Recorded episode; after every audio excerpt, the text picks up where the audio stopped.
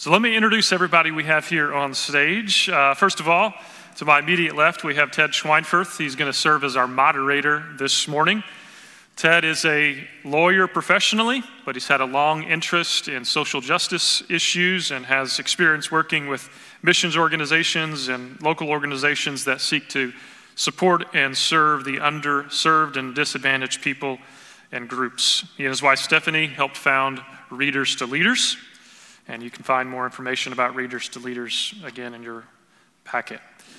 Um, next, we have uh, Stephanie Bateman, who's the Director of Continuing Care for Teach the Story. Her and her husband, um, Rami, uh, serve with Teach the Story. She has a THM from Dallas Seminary, and Stephanie and Rami are members here at Grace. Next, we have Miriam Fretheim, who grew up here at Grace, learned the importance of the gospel through Sunday school and the youth leaders here at Grace. She met her husband Peter as a student at Dallas Seminary, and they've served in Nigeria with SIM for 23 years. Next, we have Betsy.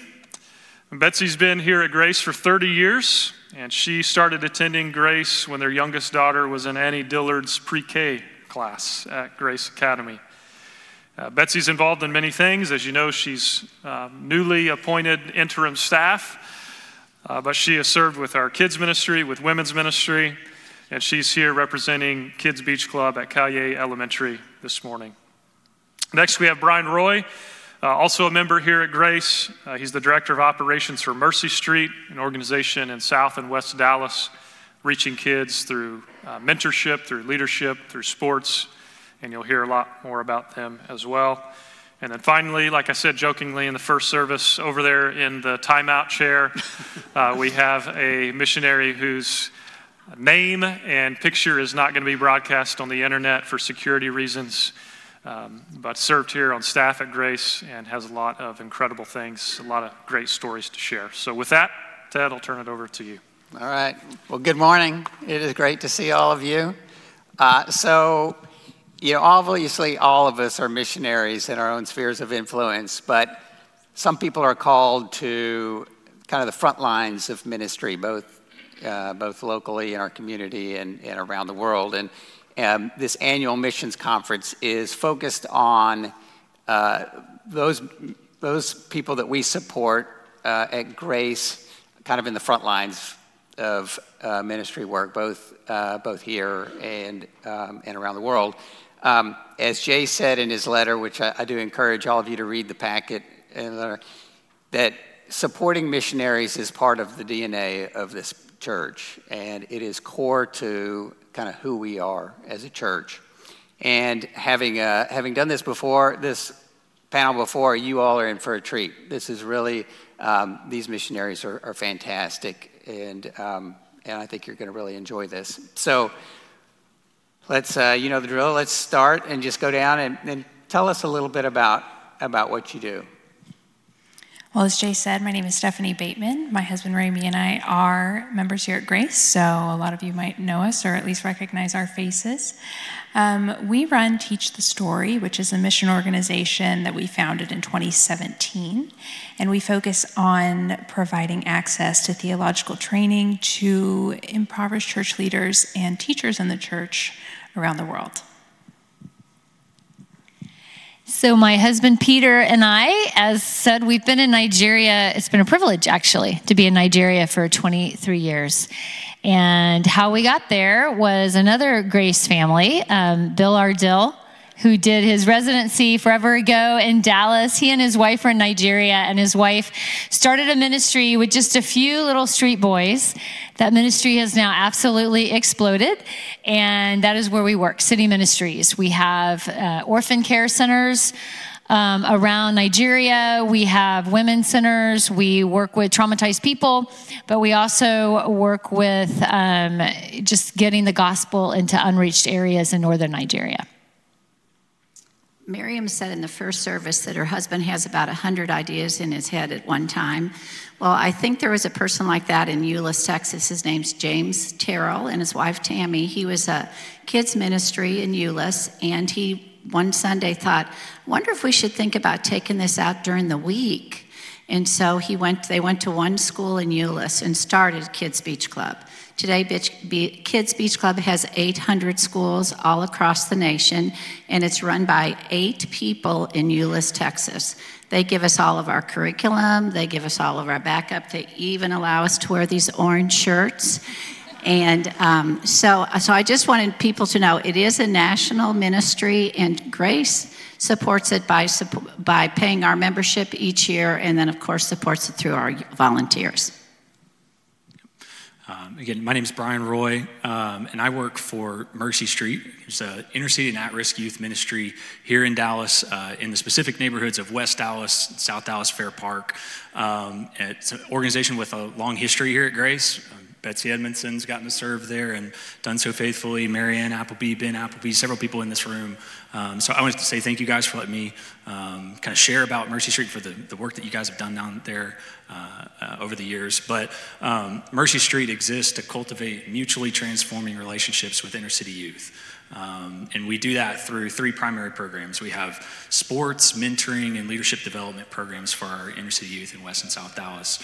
Um, sports, we have a 16 acre state of the art sports complex that we get to run Christ centered sports leagues, soccer, uh, flag football, baseball, a little bit of basketball, um, to, to share the gospel with kids on an even playing field um, in sports. We have a mentoring program, think Big Brothers, Big Sisters, with a Christ centered curriculum, one on one relationships, long term, walking through life with kids. Uh, and then we have a leadership development program for high school students where um, students get to come on site in the summer, uh, have a paid internship with us, and learn biblical and theological training, uh, workforce readiness skills, uh, as well as we have several micro businesses on site at our headquarters building where kids can get real world, um, practical business skills and have the skills necessary uh, to come back and change change their communities for the better with the gospel. Kind of feel weird being back here in the, the corner here. Not that I've ever been put out of the classroom or anything like that in the hall. Um, but we just thought, you know, since we are working in a sensitive area,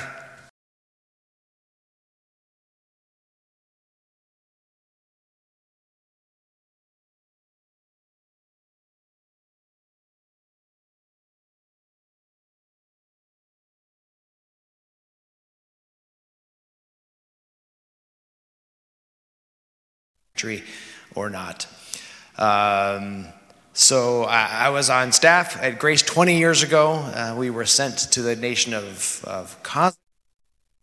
And 11 years ago, we transferred to this new nation and um, have been there ever since. And so our headquarters is in Colorado. We've been having about 20 families who have been working out of this nation. Uh, they all were evacuated six months ago and uh, some are just now going back into the country. So that's kind of our history with uh, Grace. So I'm going to sort of switch this question up a little bit. Um, I mean, it's clear you all were drawn to a, a need, both a, a physical need and a spiritual need. Talk about that kind of the core need that you were drawn to to address, and then over time, how you've seen that need change and how you see it potentially changing in the future? So, Rami went overseas about 12 years ago with a different mission org, and he spent a year abroad, and he visited a variety of different places, namely impoverished places, parts of Africa, Southeast Asia, Eastern Europe. Um, and while he was there, this was before he went to seminary, he felt a need for theological training for church leaders in these areas, especially the small villages where um, churches maybe have 20 people and they're really joyful and they love Jesus, but they really they open the Bible and they stick their finger at a verse and they just go. Um, and a, a, big problem overseas is, um, and here also this is Texas, right? The prosperity gospel and uh, cults are a really big problem, and they do infiltrate the churches, um, primarily in places that we work in Africa. Um, and it's, uh, yeah, it's been really interesting over the years to see the influence of these different teachings. And um, we've tried to address them, and we try to teach the people really to dismantle these ideas and to hold strong to the centrality of Christ and grace and forgiveness for sins and not all this extra stuff. Um, so that's a need that we've tried to address. Um, myself, I'm going to talk about me because Rami is not here, which I'll talk a little bit more about in a little bit. Um, you get to hear about me because I'm here and he's not. And I don't travel as much as Rami does. He travels overseas for uh, short term missions. He'll teach a one week course in a, book of the Bible. Um, he's gone usually two or three months out of the year total. Um, and because I don't travel as much, I, uh, I teach over the phone uh, women who are in Africa. I teach one woman who lives in Uganda and another woman who lives in Mozambique, and they are both in full time ministry themselves. And they themselves didn't have access to any theological education. So I, uh, in during the COVID lockdown, I thought, well, I can't get to these women anymore. What do I do? And I realized that we still both have cell phones and that we can talk to each other. So I started teaching them uh, twice a week each. So I spend about oh, eight hours a week on the phone. Um, with these women, teaching them, walking them through different books of the Bible, helping them work through different moral and ethical issues that come up in their day to day life and how to help people. Um, and this need has really stayed the same. And I don't know that this need is going to go away anytime soon. Not to say that it hasn't you know, changed at all, but I feel like the need is unending. Um, so we continue to work toward this need of providing uh, sound theological education for church leaders around the world. So, as I said, it started with just a few street kids and grew into orphan care centers. And it's a ministry called City Ministries in Nigeria. We work with a very large evangelical mission um, organization there indigenous uh, Nigeria mission organization. So the changes have come that now we're fully under that mission organization, which is great. Huge majority of our staff are wonderful, uh, godly Nigerians and we love working with them. And even though it's, I, I joke that it's city ministries that my husband keeps expanding way beyond the city. Um, so we do have a, a, a, ministry center in the city of Jos, which we live in, that is clinics and, and we provide food for people.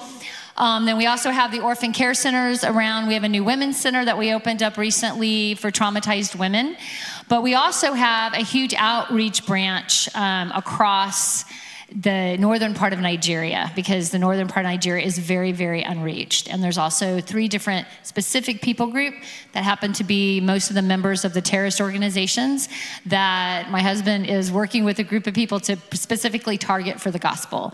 So we're still meeting human need and preaching the gospel, it just continues to expand. Um, as the needs of Nigeria, unfortunately, do not get better, they only get worse. So there's more and more needs.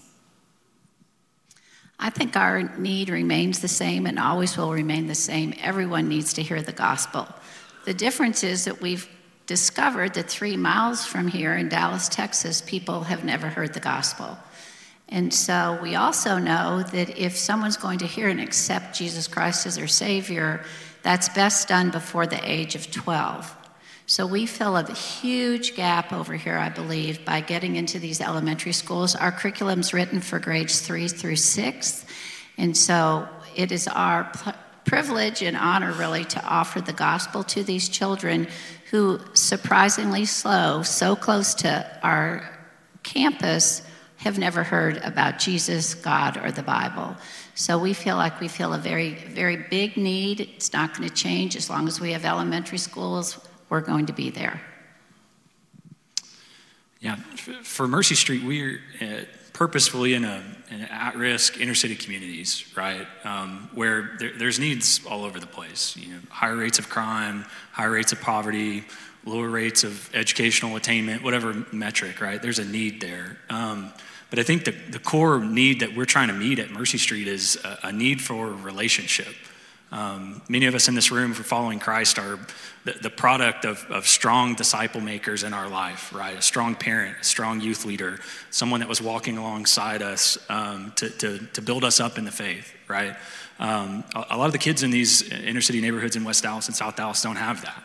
They don't have um, uh, either a father figure in the home. They're being raised by a single mother, and they need someone to come in and, and provide that strong male presence um, and, and, walk alongside them. Or uh, maybe they do live in a, in a, home with two parents, but those parents are spending all their time trying to make ends meet.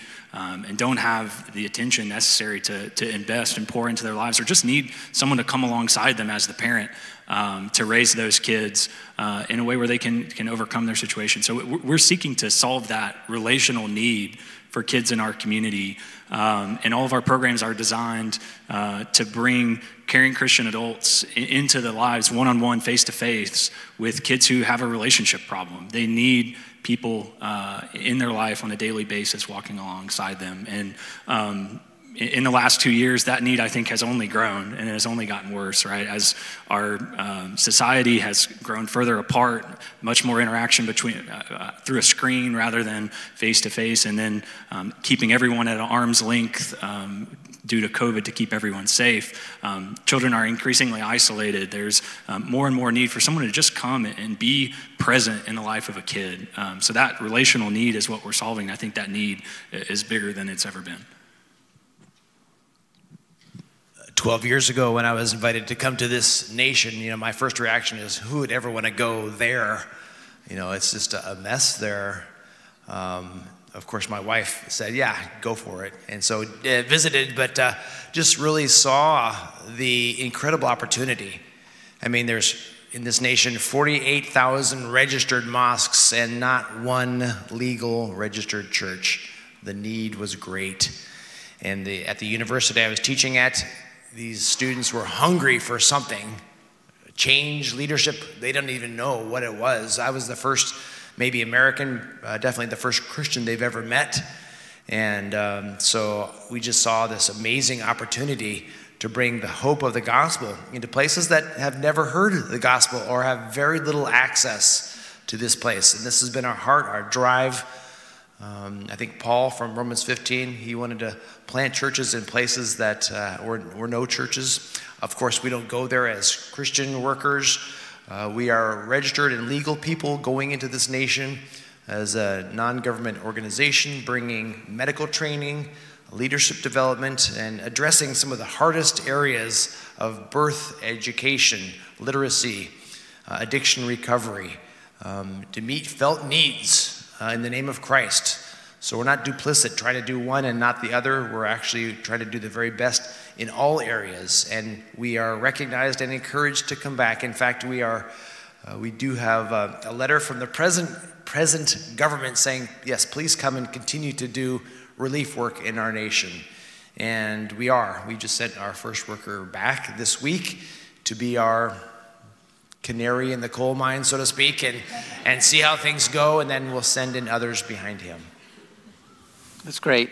So, you know, we've talked about, you know, these are these are challenging times. I mean, you've just just listened to you. You talked about cults and security and and poverty and communication issues and inflation. And give us a flavor for kind of the challenges that you're facing, and um, and specifically how those challenges, how you've, you know, based on what you've learned, how you're addressing those challenges, and then what opportunities those are creating for what you're doing. So, um, the reason Rami's not here right now is because he's been overseas for six weeks um, teaching in um, Nigeria, Uganda, and Moldova. And Moldova is in Eastern Europe, and if you don't know where it is, it's smashed right in between Ukraine and Romania. It's a very small country, only about 2 million people live there. Um, and just this week, Rami was 40 miles from the Ukrainian border and woke up in the middle of the night to the sound of missiles. Um, so he was not inside the Ukrainian border, and so therefore he was all right. But um, there is a general sense of fear. Um, and yesterday he got on a bus and rode into Romania, uh, which is in the EU, so it's a little bit safer in everybody's minds. Um, but he had to leave by car because all of the airports in Moldova have been shut down. Um, and he did have to flee in that manner. Um, he was in a line uh, that was about 10 hours long with individuals trying to leave even Moldova. So he um, yeah, sometimes we face security challenges like that, and um, there's not really a, a, great solution for them. I mean, we go and we try to find the right times and try not to go at really bad times, but sometimes, you know, you're sleeping and missiles are, you know, being shot off in the middle of the night. So um, that's something we run into. Um, another challenge that we're facing is um, a good one. Um, we have found that in focusing on teaching in a way that dismantles cults and the prosperity gospel, um, we are in great demand. Um, and we're trying our best to evaluate where and by what means to continue to move forward with our ministry because um, we have a lot of opportunities. A lot of people want us to come and teach. A lot of people want us to provide resources, but we're trying to evaluate whether we should continue to do that um, in the way of teaching under the trees in uh, you know 80 degree weather in uganda which is really fun uh, teaching outside is really great um, or in seminaries which is focused more specifically on people who are being trained for the ministry rather than people who are already in ministry um, another challenge, which I'm sure Mir- Miriam will talk about, is inflation. Uh, ministry is getting really expensive, and uh, some of our contacts are having trouble of being able to afford food to eat. Um, things like rice and beans and vegetables are priced astronomically at this point. So, us trying to raise more funds to be able to support those people because the inflation is causing them to face things like starvation and um, not being able to care for themselves. So, um, we're working on finding where we want to go with our resources and trying to help the people that we work with overseas and security. Those are things. Yes, unfortunately, Nigeria, the security keeps getting worse and worse. The terrorism groups are kind of breaking into factions, and that only makes it worse. Um, the naira to dollar continues to plummet, so food is a huge issue. Uh, the people who work in our ministry actually get paid each month, and they have literally a line of neighbors at their door every time.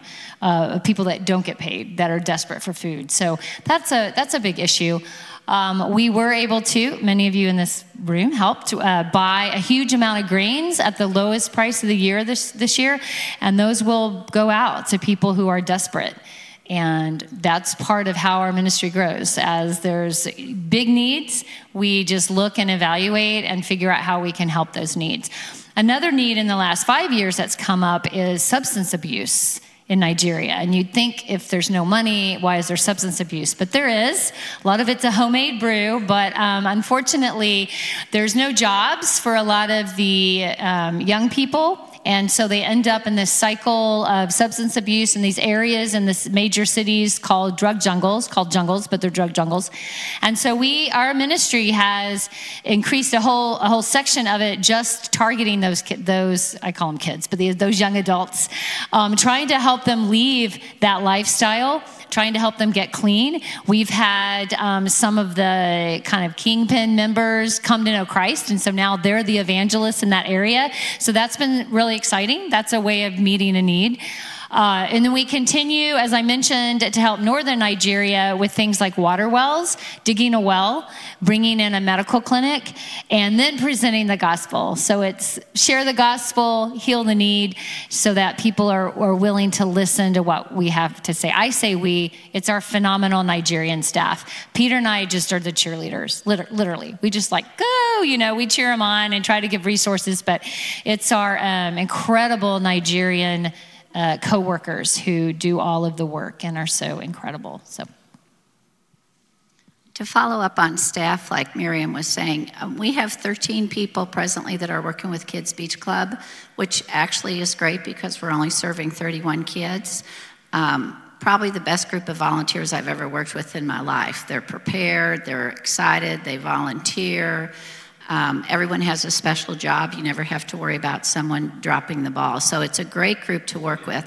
But of those 13, none of us are bilingual. And boy, do we suffer there. Um, our kids are all English speakers, so once we get them to, to join Beach Club, that's great. And we don't have a problem on Monday afternoons when we're with them.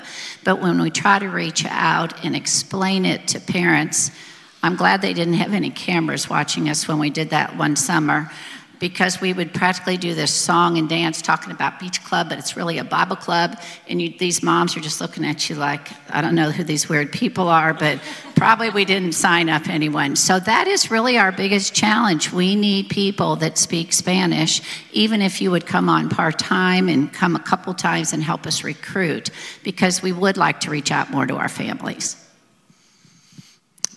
Similarly, I, I, think our biggest challenge is I heard you say we need people, right? Um, Mercy Street, one on one, life on life, involved in the life of a, of, a, of a, student in the inner city, right? In their home, um, on, the, on the sports field. All of that is direct in contact, uh, in person. And uh, for the last two years, being in contact face to face with somebody in a COVID environment has not been something that's uh, been easy right? So um, as COVID locked everything down, it became more difficult to engage in a one-on-one relationship in person with someone. We um, pivot our programs to online, and, and that, that's not the way that we minister to people. So um, we, we need more people. We need people to come down and get involved uh, in the life of a student um, and solve that, that core problem, whether that's coaching or mentoring, um, turning off uh, the faucet of people being able to come down and physically get involved in the life of a student was a huge problem for us. Um, and um, we, as COVID begins to loosen up and as people are out and doing more, people are more welcome to, to come and, and come down and people feel more comfortable with that. So we've, we've hired additional staff to, to treat the wave of incoming volunteers to where we could say, hey, if you're interested and you can get plugged in and, and, and get involved with our ministries, we, you know, we can sign up and we can get, get in touch with you tomorrow. Um, we're really seeking to throw additional resources at getting people plugged into our ministry uh, to solve that core problem. I guess there's a lot of challenges, you know, when the entire government collapses uh, and arises a new government that's the world considers a, a, terrorist organization. Now they are the government with their own terrorists they're trying to uh, fight against. Uh, you know, so much has changed. Um, the, the government employees, they haven't been paid. That means schools, the banks are mostly closed. How do you transfer money? Who gets paid. So the unemployment is extremely high. Uh, people are just hungry, they just can't feed themselves. So the needs are great as far as just humanitarian relief. Food's there, it's just who, who can buy it. Um, when you have uh, many of the foreign forces, foreign uh, companies leave the nation, and only about half will actually return. Um, uh, so the, the challenges of, of food is, is great. Uh, the challenges for women is even greater. Uh, women are just a commodity, you know, produce our sons and feed me is basically the purpose of women in this nation, uh, but not according to God. You know, we use a, a, Genesis 1 where man and women were created in the image of God, and that gives them hope because there is very little hope in this nation uh, at this point. So the challenges are great. Uh, God is greater. Actually, there's great opportunities that have popped up around this nation. Uh, we've seen the, the believers who are there, who have not been evacuated, standing up and say, We are going to educate girls. We are going to provide relief. We, are, we can't go anywhere, so let's go for it. Um, so they are facing the challenges um, to meet the needs, to be the hands and feet of Christ.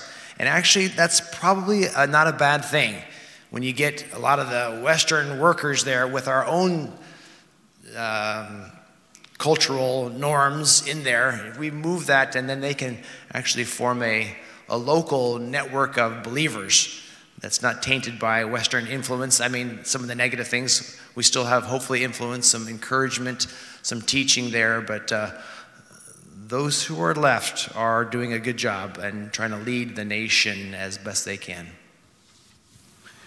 So you all are, as I said at the beginning, sort of the front lines in some tough places, uh, and even in our own city, that many of us would be pretty discouraged.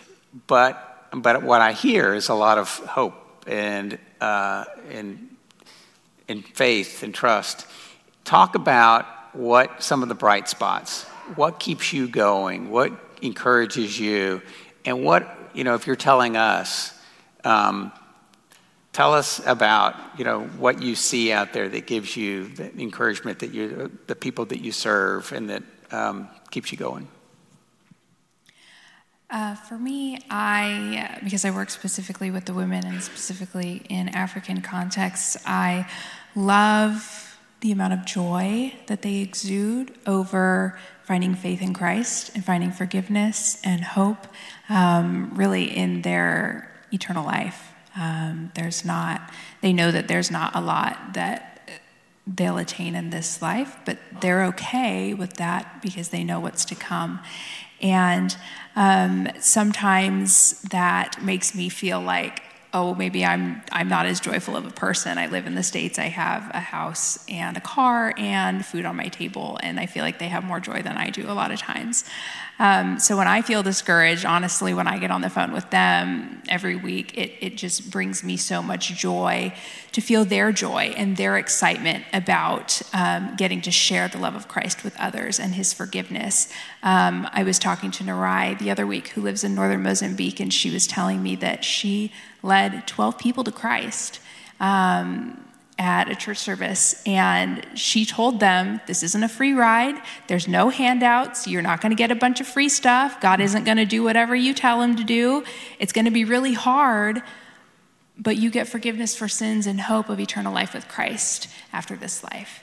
And that brought me so much joy hearing her story and knowing that um, my effort to help her understand Christ better is helping her reach others with the love of Christ. So it's situations like those that keep me going on a weekly basis. For us, it's just the stories of Jesus changing lives tremendously. I just did a program with a young lady who grew up in our ministry. She grew up in our orphan care centers, and she was terribly abused as a little girl. And now she's this smart, you know, uh, successful 30 year old woman who is about to get married, and that's exciting. You know, the Lord really can change lives.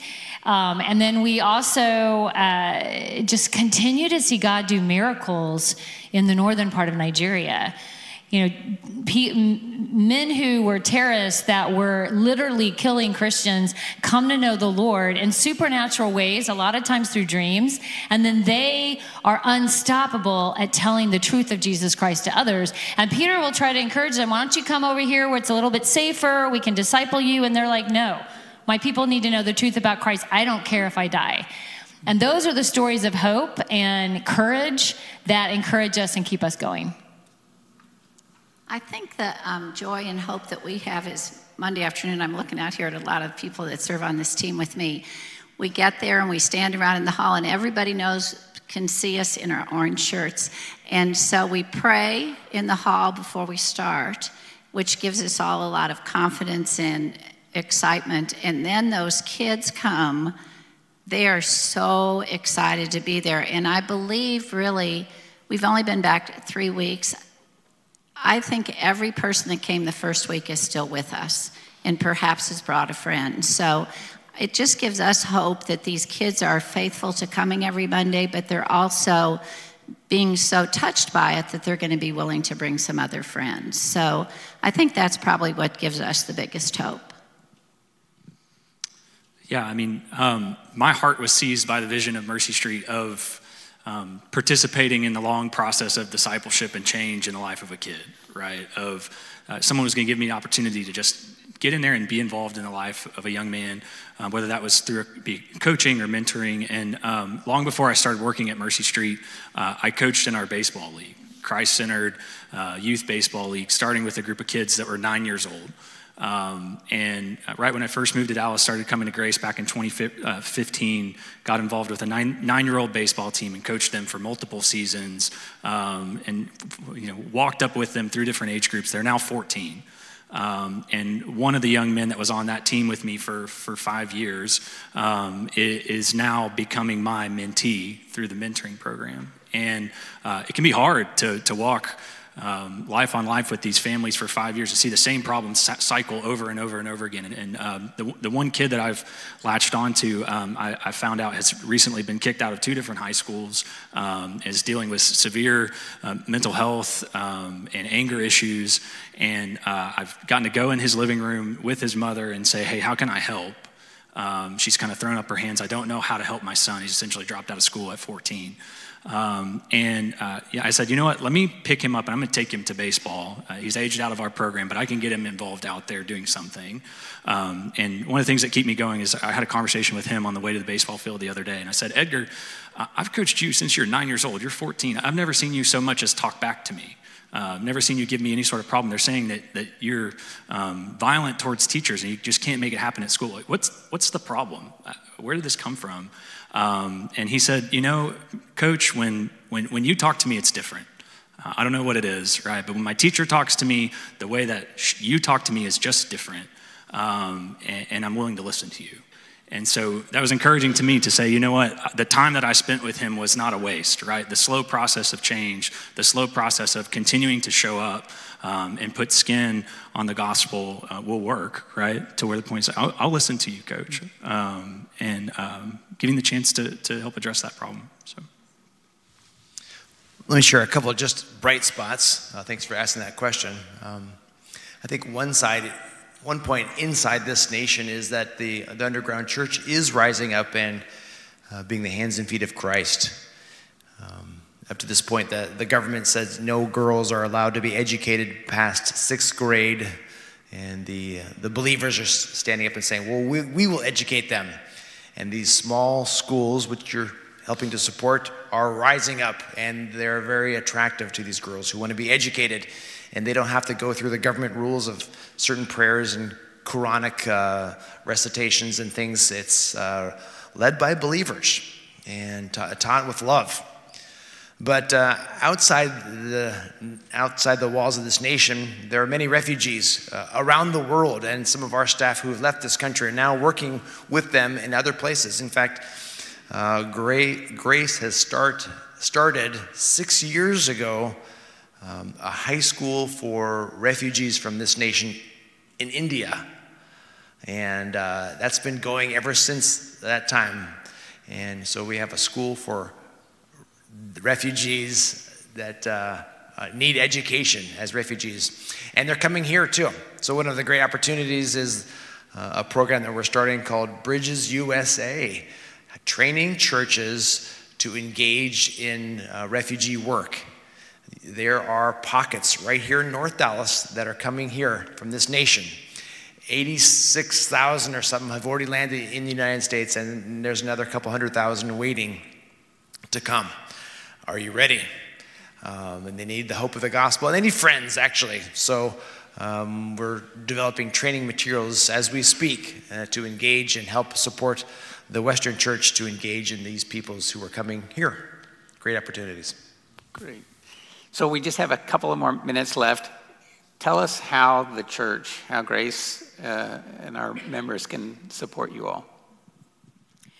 Well, because what we do is very um, specific and we uh, travel to some pretty interesting places. Um, we don't offer opportunities for teams to join us, um, but we do love to share the stories uh, from the field, and we love to share them with our supporters, and we love to share them with Grace. I know we send out our newsletter, and um, y'all get it on the Big Grace uh, newsletter email, um, but we would like to share them with you more specifically. So um, we're looking for people to introduce us to their Bible study groups, small groups, Sunday schools, so that we can um, share our work with y'all there. And uh, prayers. I would appreciate your prayers. Rami's trying to get out of Eastern Europe and is supposed to get home on Tuesday, so I'd appreciate you pray him home. Uh, he's stuck in Romania trying to get his COVID tests and whatnot figured out, so I would appreciate your prayers for him. But yeah, introduce us to your Sunday schools or small groups or whoever. Anyway, I'll be out in the Commons. Grace Bible Church has been um, our biggest supporting entity through the people. And we are just so grateful. For 23 years, families in this church have supported us, and it's why we're there. We have other churches around the U.S., but it's the people of grace that have sacrificed for us. And we are so grateful. There are not, honestly, words to say.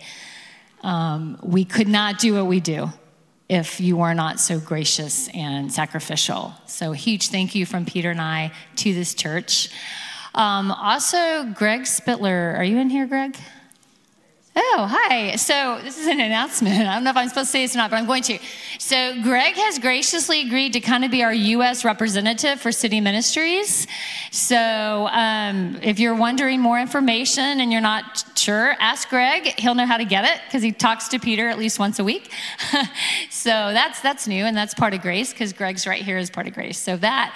And I know it sounds crazy, but we do like to have visitors.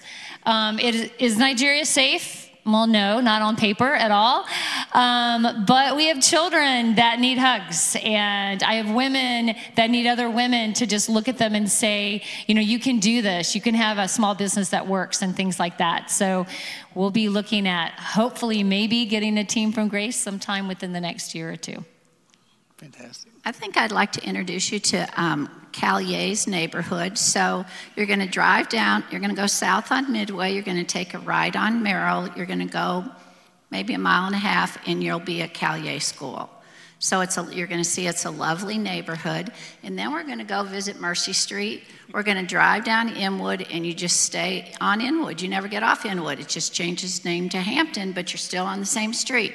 You're going to go under 35. You're going to go over a bridge. You're going to see Uplift School, and you're at Mercy Street, and you will be amazed, amazed at their sports arenas You'll be amazed at their $93 million new Pinkston High School, which is right next door to Mercy Street. So I would ask you to go check out these two neighborhoods. I think you'll be pleasantly surprised and maybe more encouraged to join either Kids Beach Club or Mercy Street. And our prayer that we're asking for tomorrow is Great Treasure Day. It's Kids Beach Club from 3 to 4:15 will be there. Each child will get their own Bible. So we would specifically love your prayers for us for tomorrow afternoon. Thank you. Yeah. So uh, Miss Betsy has really had my back this morning, pushing people to Mercy Street, and she spent a, a great deal of time at Mercy Street uh, working with us. And so, a reminder: she needs Spanish speakers tomorrow to come. Right? Um, that would be a huge help. Um, but uh, for Mercy Street, the, the lifeblood of our ministry is caring Christian adults from local churches. Uh, the coaches in our Christ centered sports leagues are caring Christian adults from local churches. Our mentors caring Christian adults from local churches. Um, if there's a gift or talent that you have, um, there's probably a way we could put it to use in the life of a kid at Mercy Street. Um, so if you're into sports, um, like I said, we have baseball and soccer leagues that are starting up right now. Uh, soccer practice starts next week, and we have our first games on March 26th. Um, come chase a ball around uh, and share the gospel with kids during your practice during the week, and then let them play a game and share the gospel when it's over. Uh, be in the, involved in the life of a kid. Uh, we can get you hooked up with that. If you um, are not into sports, but you have time on your hands and uh, you want to be involved in the life of a kid, um, come be a mentor. We can, we can tell you how to do that. We can surround you with a group of people that will cheer you on um, and give you the tools you need to be involved in the life of that kid.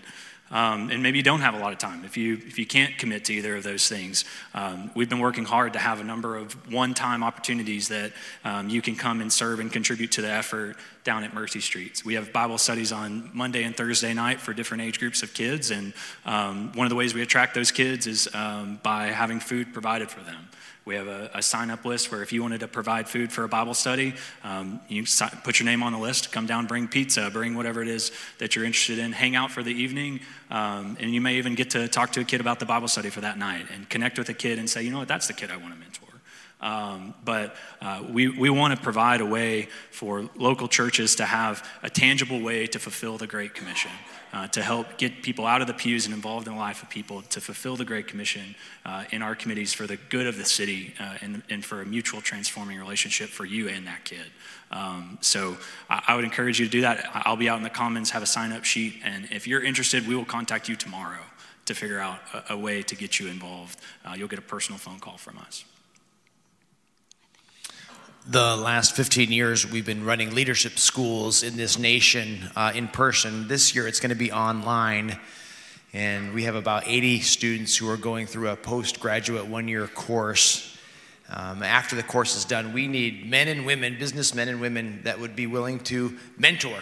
In other words, spend one hour per week for four months reading through a leadership book and just dialoguing back and forth with a very educated in English uh, man or woman from this nation and just asking questions about leadership and other things that come up in life. So um, I have these prayer cards out here, you can come talk to my wife or I, and we just happy to connect you. We just need, you know, about 50 just mentors. You can stay in your pajamas at home, but just have conversations over the phone or social media just about uh, the life with these guys.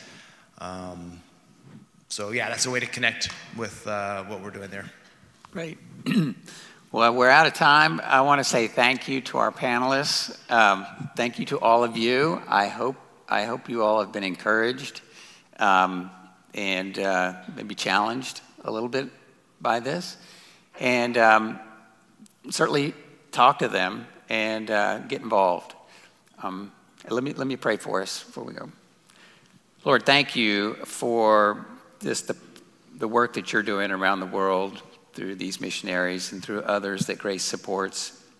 And thank you for the privilege that we have to, to share in the work that you're doing and to experience the hope and the joy that they experience and um, to just be, uh, to be encouraged that the hope of the gospel is the hope of the world. Um, and we know that you will continue to use us and to use them and to uh, uh, expand your word around the world. So I pray all that in Christ's name. Amen.